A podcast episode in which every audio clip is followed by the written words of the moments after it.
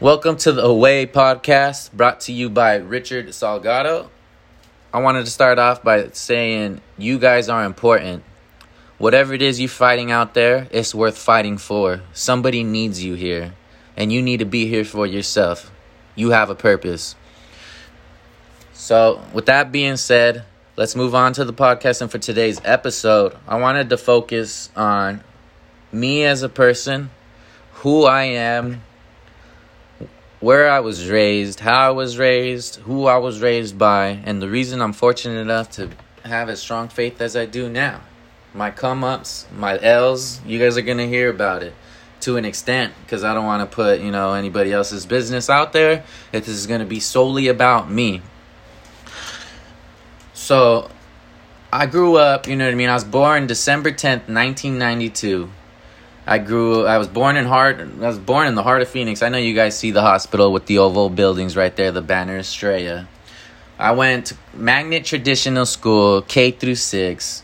Got introduced to the streets of Copper King at seventh and eighth grade.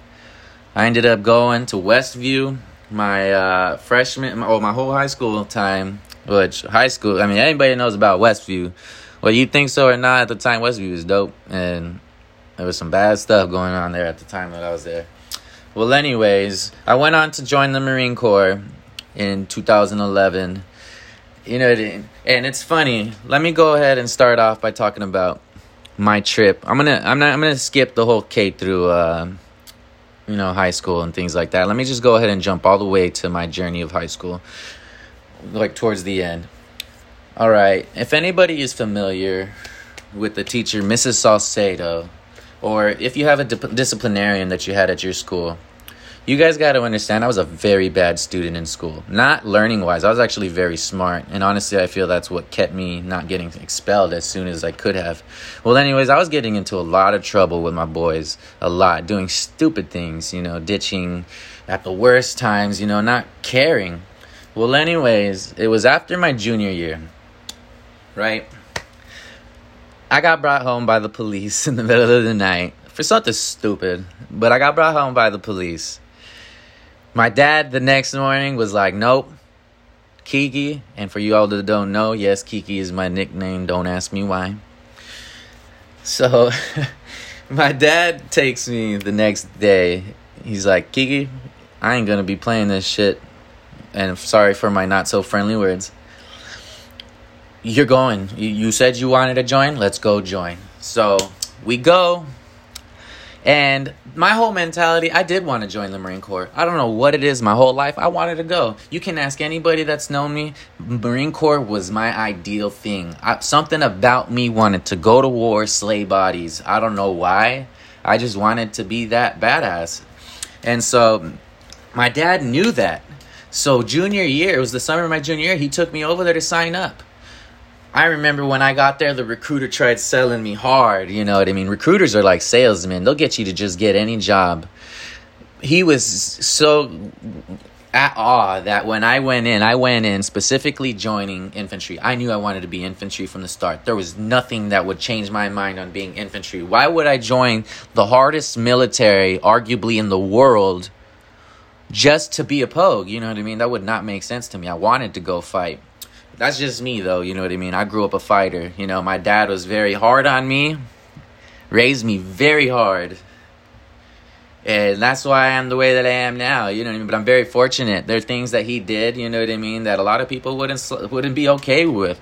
But I love my dad. If it wasn't for my dad, I wouldn't be here, regardless of how he raised me. Well, anyways, so the recruiter is over here trying to sell me on the M O S, and I'm like, no, you know what I mean? I know what I want. So we're fortunate that the M O S that I want, it doesn't take being intelligent. So I went the very next day to take my A S V A B, and I scored high on it, and I was good. So that year, knowing that I was going to the Marine Corps, that year was not going to be easy for me. By the end of my junior year already, as it was, Miss Alcedo, I had just gotten in trouble. It was like my eighth or ninth referral. And Miss Alcedo was, had it. She was fed up to the neck with me and my boy Enrique. I'll throw his name in there because I know you guys know of him. We used to get into some stuff. Anyways, I remember we dipped out and we got in trouble. Long story short, we come back. She gives this whole speech to me and my boy. She even has the audacity to ask if my parents even care, because my slick self would go home and delete the messages. And anyways, well, so she went on to go and say, Ricky, Enrique, that's it. I'm sick and tired of y'all. If you guys don't shape up, you guys get in trouble one more time. The rest of your guys' time here. Keep in mind, I still had my whole senior year. My boy Enrique still had his junior and senior year. She told us, we get in trouble one more time, the rest of our time there, we were done. We were out. Out of school. No more. And you know, if you get kicked out, you can't join another school halfway through. Well, anyways, so it was crazy to me. This is where it starts to kick in to where, like, God puts people into your doors. You can't explain it. Like, God literally opens doors. He puts people in your life. You don't even know when you least expect it, whether you deserve it or not, because he needs you at certain times to experience certain things, because he knows what your purpose is going to be in life. He knows where you're headed. At the end of the day, we have the free will to mess it up or not, but he's going to take us f- far enough to where we get close enough to see at least somewhat of what he wants from us. And that is a fact. Well, anyways, so the start of my senior year, I get in a fight with the high school bully my first week of school. The very first week after I had just signed up for the Marine Corps. Keep in mind, you cannot join the Marine Corps. If you get expelled from school and you have to go to a charter school, you cannot join the Marine Corps. Keep in, keep that in mind. I had just signed up two weeks before school started. And I fought the very first week of school after Miz Salcedo talked to me. Little did I know, Miz Salcedo was no longer our disciplinarian. You know how most teachers, they, um, most teachers, what they do is like, or whenever a teacher's been teaching someplace or, or a disp- or anybody at a school for a long time, you know what I mean? Most of the time, they what? They give them some kind of like going away party, you know, they send them off, especially somebody like that, which it was very strange. She was just gone. No one even knew she wasn't coming back. She, I don't even think she knew at the time, because when I got my last referral, it was like the last month of the my junior year. Well, anyways, very fortunate. We got a new disciplinarian, Mister M, right? Keep in mind, I was supposed to be done. My Marine Corps career was over before it started. It, my life could have easily went a, a whole completely different route. By far. I wouldn't, but completely. Long story short, my uh, the disciplinarian at the time, Mister M, he is now at the he is currently right now the Tallison High School principal. Well, anyways, Mister M literally told me when he took me into the office that day, we had a long talk. And he told me, Richard, I'm not gonna let you get kicked out of here. Like, it's crazy to me, that alone, how much of a flip and a change that was. Here is a Here was a woman who was fed up with me, ready to get rid of me at the slightest moment, for God to put in a man in, the, at, my, in my doorway that's willing to literally put something as crazy as fighting aside and keeping me there. Because he knew I had my future that I possibly could have. He could have closed my future doors right then and there. Right then and there. He literally could have ended my life before I had even started. In all honesty. And so there goes that. There goes the situation when it comes to going into the Marine Corps. Now, the process of the Marine Corps was hard for me. I, sm- I, I enjoyed smoking marijuana. I enjoyed it. I enjoyed it. I enjoyed it heavily. And so it made it kind of bumpy to the process of going. And I believe everything happens for a reason. I was originally supposed to leave in July. I didn't. I ended up leaving in August. It's crazy to me, like the process of even what happened with me in the Marine Corps. It was very unheard of. As soon as I joined the Marine Corps, within two months, or after my boot camp, I went to S O I. So after S O I, which was very hard, S O I was very hard, in all honesty, like when it comes to um, the hikes and things like that. But um, overall, you know, it was doable. I, I managed. I actually passed easily um, when it comes to the fact that I never failed on any of the physical parts and things like that. Well, anyways, everything is about timing. I wouldn't have went at the if I would have went as early as I did, I wouldn't have ended up in as something as simple as I wouldn't have ended up in the position of being for, in the in the in the um, unit that I was in. Everything is timing in the Marine Corps, if you know that, if you've been in or if you've served in the military. When you graduate can literally affect where you go, what state you end up staying in, and things like that. And um, so anyways, I end up going to an S O I class. I end up going to a unit. Long story short, we end up getting sent into a unit that is literally set to go on a combat deployment uh, in June, right? So this is February when we're graduating. I remember this speech he gives us. You know, you know they motivate you. Hey, gents, we're going to go to Afghanistan. Urgh, you know, and they try to sell you. And, and I mean, that's the whole point, of course. Hell yeah, I want to go slay bodies, eat babies. You know, that's the point of the, this training that we've been doing. So our workup as we're going, you know what I mean? Check this workup process. You know, it was very unusual. Anybody that knows in the Marine Corps, word is very uncertain. It can, you could be leaving one week. Next thing you know, you're leaving two months later. It don't matter. That's why you don't say nothing to anyone until you know you're leaving like the day before. Well, anyways, so the whole time from February up to June, we're constantly hearing, we're going, we're not going, we're going, we're not going, we're going, we're not going. But the whole time, keep in mind, we're training hard as if we are going to be going. So the time is March. And the time, and at that time, we were out doing this training, you know, up at this Army base for eight days. All it was was pretty much just hiking, not sleeping, and shooting blanks at each other for a couple days. And um, so that comes down to the last day. And our company commander comes and tells us, hey, gents, uh, we're still going to go. Oh, we're going to Afghanistan. You know, everybody's all excited. You know, he tells us, oh, it's only going to be a three-month deployment. So what we're going to do is, so keep in mind, this is March. We still got another training up, and we still have the E M V. And the E M V, the Enhanced Mojave Viper, what that is, it's a five-week training that gets you ready for Afghanistan. So we still did the full five-week process of that training. Because we were set to only do a three-month deployment, no, people didn't get uh, home deployment leave or anything like that. We only got a weekend off. I was fortunate. I lived in Arizona, so I got to go ahead and go home myself personally. But, you know, there's a lot of people that hadn't seen any family for a couple of years. Well, long story short, we ended up doing a full deployment. You know what I mean? A full deployment.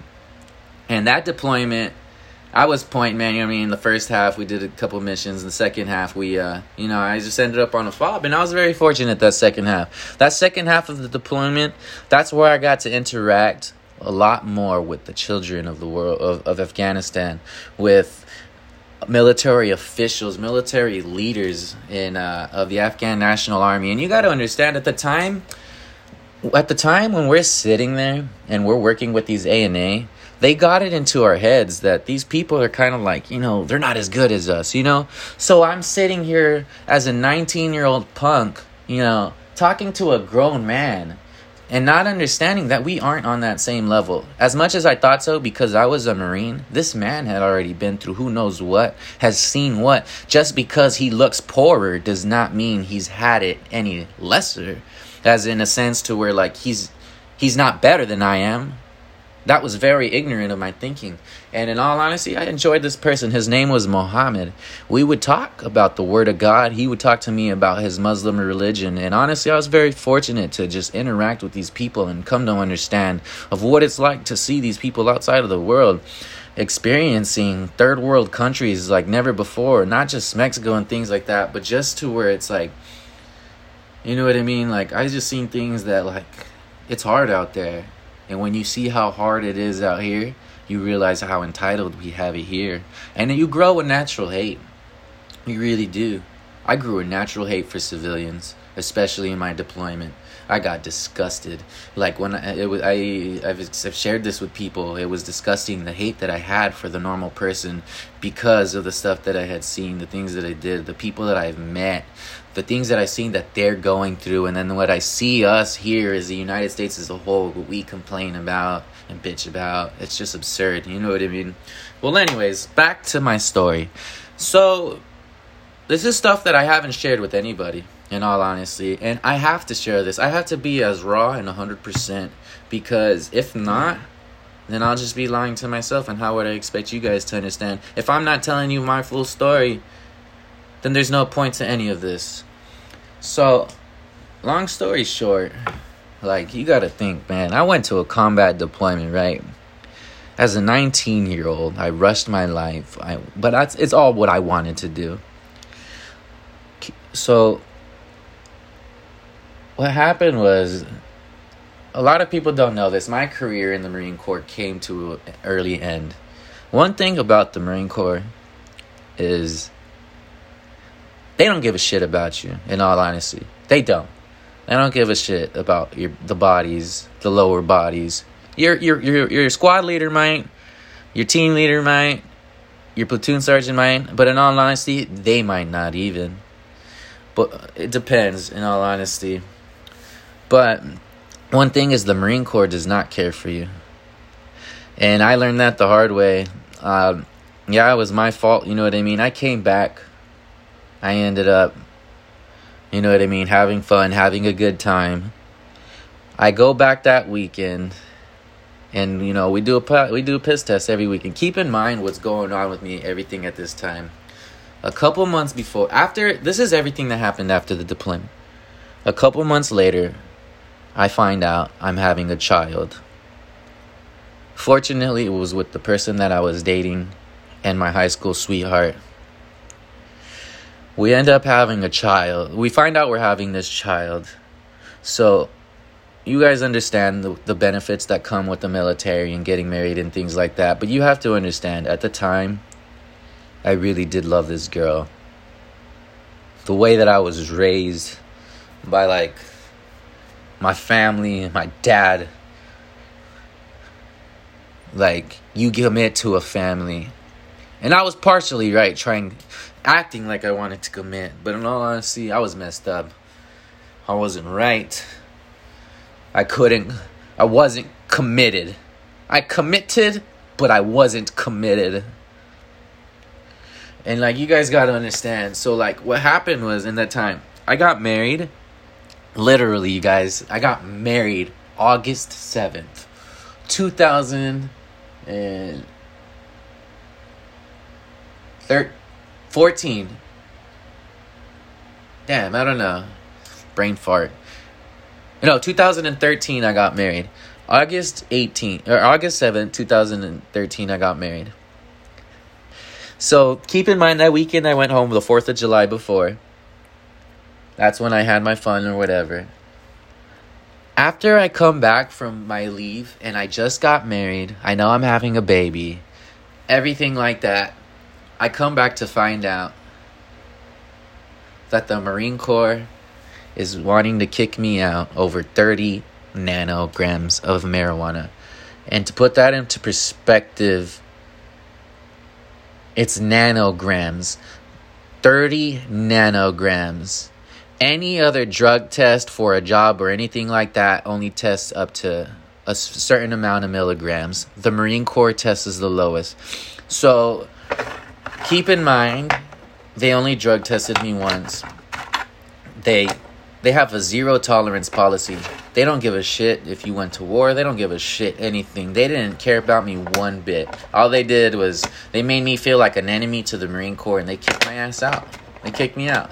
I'll never forget. This company commander gave a whole libo speech about how I betrayed the Marine Corps. You know what I mean? They don't take into consideration anything you do. None of that. They don't care. They don't care. They don't care if you're point man of a, a bunch of people looking for bombs and shit. Like, they don't give a shit about that. If you mess up, you mess up, and they don't care. It's about covering their own ass. And I knew that. Don't get me wrong. I knew that. So they forced me out. At this time, you gotta understand, I got a baby on the way. I'm still fresh from a combat deployment overall. I'm forced out of the Marine Corps. I don't know where I belong. It was hard. It was hard. I was I felt so entitled. You guys don't understand how hard it was for me after, mentally, to humble myself. It was hard. And I didn't. I would cause fights. I was disgusting. I was very toxic. Even to this day, don't get me wrong, there's some things that still, like, affect me with certain things, you know what I mean? I'm still hurting to this day. I'd be lying to you if I'm not. So, like, in in my, trust me, my story doesn't get any, you know, easier right now. You know, like, dealing with the divorce while trying to figure out where I belong in the world, while knowing I'm not going to get to have my daughter. You guys have to understand, I was raised on that family mentality. When I failed as a man, as a family man, that's just like, on top of my Marine Corps history and everything, it, it destroyed me. It destroyed me. Fortunately, my daughter is what the reason why I've been fighting. That was the upside to it all. God put a daughter in my life, because in all honesty, I don't see me and Mariela ending in the long... Oh, I don't see me and the mother of my child ending long. I mean, ending... ending up any longer if it wasn't for that anyways. I, but I'm grateful that I have this child now. But don't get me wrong, it doesn't it didn't get easier for me. It did not. My faith withered. Like, you have to understand, I knew God my whole life. I knew God since birth. I would go I was raised in church, and I was this lost. I was raised in church. I went to church every week. I knew every Bible story almost. Every person that, from Joshua to different things. I, I just knew about it, to Jezebel, a lot of things. But I was lost. I couldn't figure it out. I couldn't figure out why I was so lost. Why I was hurting. Why I allowed to continue myself to this day to hurt. You know what I mean? And certain things just continued to happen to me. I got in a relationship. This girl, keep in mind, was the first girl and only girl to be around my daughter on a consistent basis. This girl came out one night. We were living together. You guys got to understand this. Me and this girl, we never fought to where I put my hands on her like this. I never hit her. In all honesty, I felt like we were good overall, because she had very bad anxiety. She had a, um, she actually attempted suicide before we had started dating. You know what I mean? And I thought we were very good. I knew her problems. You know, she would get very bad anxiety, like very bad. Like, I'm talking about way worse than mine, to where, like, okay, the fights would chill out to an extent. You know, I would leave her alone because it would get bad.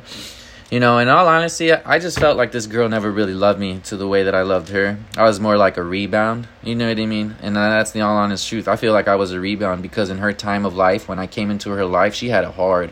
She did. She had it hard. She's a very beautiful girl, and I fell for the beautifulness, and she was overall good to me. But, like, there was just things, like, it was obvious in the long, later in the relationship that, you know, I kind of, like, felt like she didn't want to be in the relationship, you know? But she wasn't the kind of person to... end it. Like, just end it. So check this. The next morning, we're living together. We go out. Keep in mind, we've gone out a lot. There's plenty of times where I got blackout drunk. And you know what I mean? And nothing ever happened. And I'm not an insecure person.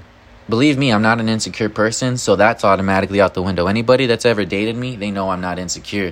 You could go out with your titties out. Go ahead. Do you. I'm going to do me in my own way. You know what I mean? But I'm not insecure. And one thing about, um, like, what happened was, we woke up the next morning. She she claimed to me, keep in mind, with no markings on her, no scratches, no bruises, no nicks, no signs of hair pulling, nothing. No signs of nothing, right? Just keep this in mind. She tells me the next morning that I beat her ass. She doesn't say that I hit her. She didn't say that I smacked her. She says that I beat her ass. And I was just like, at the time, I believed her. I believed her because I, w- I was in love with this girl. I loved her. I loved her heavily. I was honest. I, I was whooped. I was definitely pussy whooped. And so I believed her. And the more and more, things just did not add up. Things just did not add up, as the fact I kept in mind how there was nothing wrong with her and how she said I beat her ass. So I come to find out the reason she ends up telling me why I got mad. I, I, I needed to know, why did I get mad? Why did I supposedly beat your ass? You know, damn, did did some guy, you know, grab your butt and I got mad when we got home? You know, I was thinking all of the worst, you know. She tells me that I beat her ass because I loved her so much. I've never heard of that in my life, ever. That I got mad because I loved her so much. You guys have to understand, that messed me up big time. It messed me up big time. it made me scared. Like, am I not changed?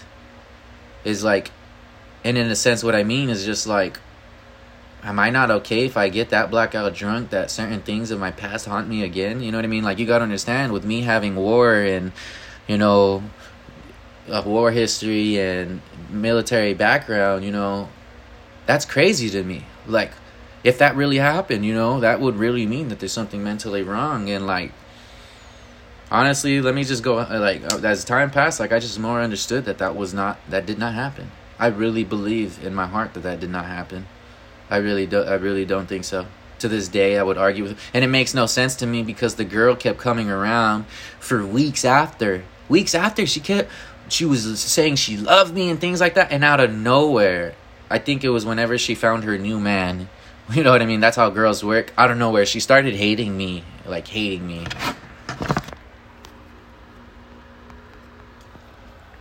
And like, I don't know, you know what I mean? So that, I found myself back in the hole. This took place in twenty eighteen, you know what I mean? Like, it hurt me again. I felt like I always get in a position to where I have things and I lose. I couldn't understand the trauma that that caused me to feel that I actually might have beaten up a girl for loving her so much. I didn't know what to do. It scared me, you know what I mean? Just to even get involved with another female at the time and things like that. And I still to this day understand why she would even say something like this. She even lies to this day that she has a restraining order on me, which is crazy to me, and the mother of my child believes it, even though uh, criminal records are history. And, um, yeah, I don't know. That's aside from the story. But she's, yeah, just know that, no, I did not.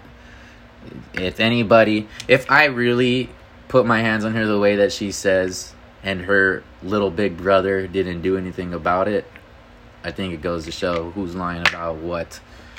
But anyways, um, so that's like, you know what I mean? Like, I've had it hard, you know what I mean? Like, that's just like a lot of L's overall in my life versus the gains, because a lot of my successes are things that I knew I could do. So to me, they weren't necessarily successes for me. You know what I mean? I've lost a lot of motivation, like, when it comes to, like, becoming successful in this life, because I don't have my daughter around and things like that. And that's not good to be like, you know what I mean? I have to be better for myself, and I'm coming more to understand that. But so that's pretty much, you know what I mean, like, some of the hardest things that I've been through, a little bit of, like, you know, my my come up, you know what I mean? Well, now let me kick into you why I continued to fight. Why I continued to have faith. Why I continued to, no matter how many times I put that gun next to my head, I didn't pull that trigger.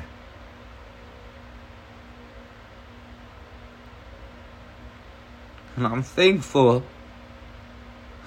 I'm very thankful that I did not.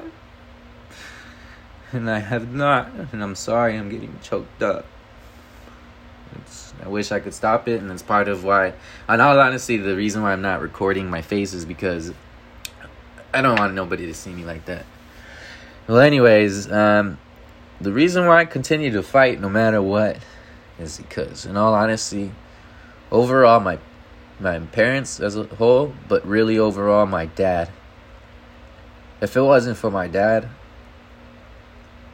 in all honesty, if it wasn't for my dad, I know I would not be where I'm at now.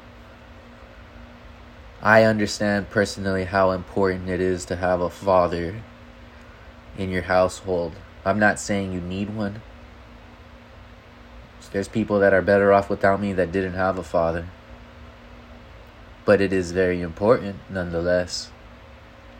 And one thing my father, my father was raised, you know what I mean? He grew up, you know, seeing my grandma being raped by my tata, his alcoholism firsthand. Um, you know what I mean? Just like my family has a very ugly history of anger. My tata... There's speculation. Put it this way. My great tata died falling off a third-story building. There's speculation that my great-grandma was the one that pushed him off because he he fell off the fire escape after an argument between the two. And you know they're not going to investigate a death like that, especially with a woman being involved at the time in, in, in the early, what, forties? You know what I mean? So, uh, or fifties, whatever it was. So, um, my dad just grew up, you know, very hard, very hard. He grew up in South Phoenix, was born in El Paso, you know, but one thing that my dad always had, because he couldn't have his parents to go to and things like that. My and the way he saw my thought that was with alcohol and things like that, my dad turned to God. He did. He turned to God at a very young age. He turned to God. He didn't have his father figure out as a father, so he went and he found a father figure. And God can be that father figure for anyone, and my dad is proof. My dad right now is living his best life. His best life. He, like, my dad has kept one hundred percent faith in God his whole life, no matter how hard things have got. My dad was fired as a police officer in the nineties because he gave me and my sister a charity toy. It made news. He was put on three T V over this as a police officer. They threw, they dragged his name in the dirt. And check this. My dad had just purchased his first big two-story home when all of this started to happen. When all of this hit, my dad was, my dad had a new home, uh, no job, had lost everything, did not have anything in sight, did not have no future. And who came into his life at the right time? God, because he kept his faith his whole time. My dad is not a drinker. My dad doesn't drink. I've seen my dad have maybe three glasses of wine my whole life.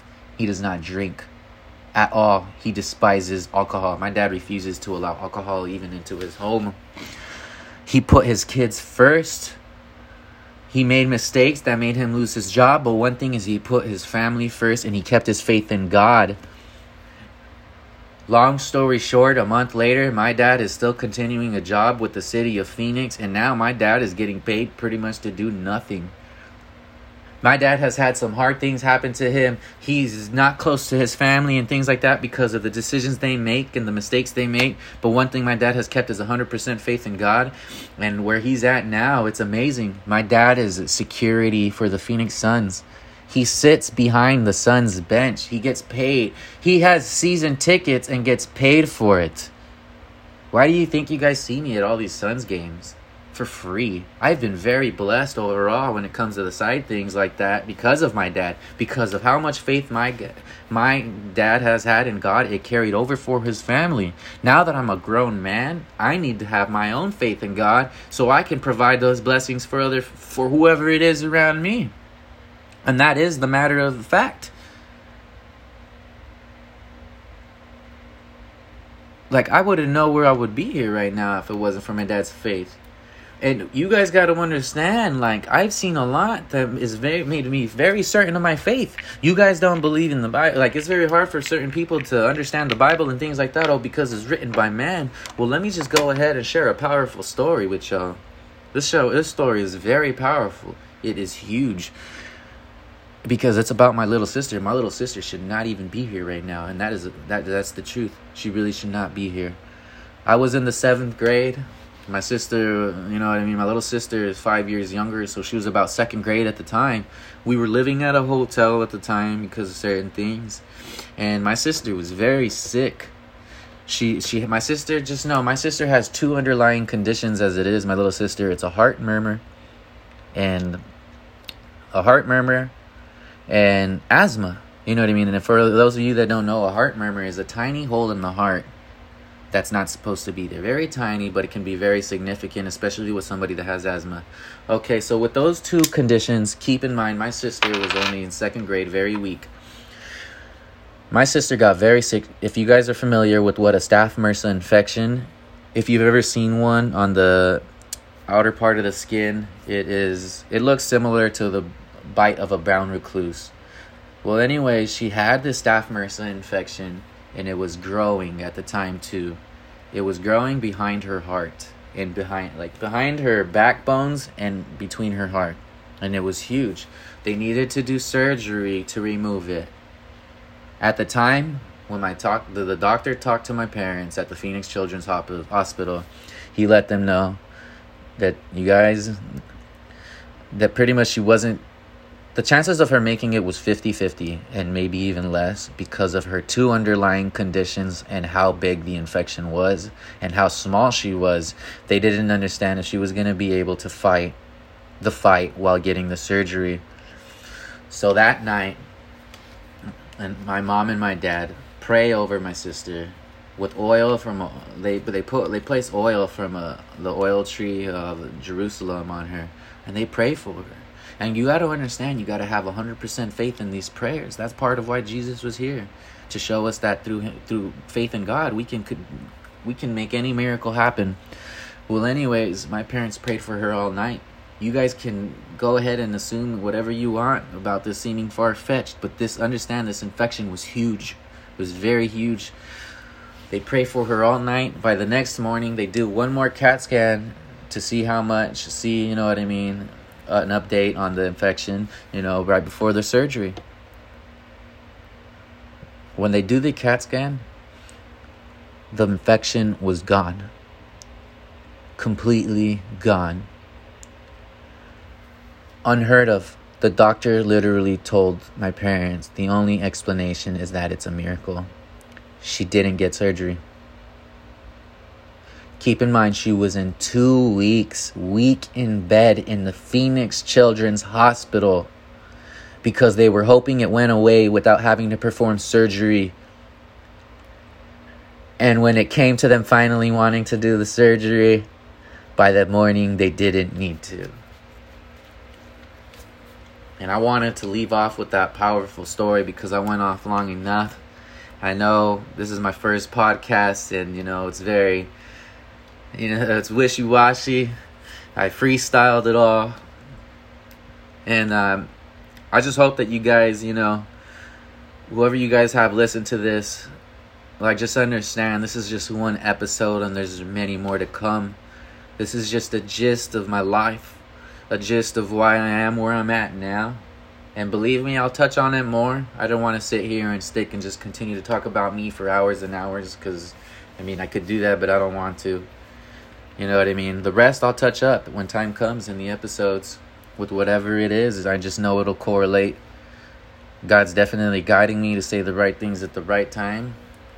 And uh, I just hope that you guys really uh, listen and heed the word. And it's going to get better. And like I said, you guys are important. Trust me.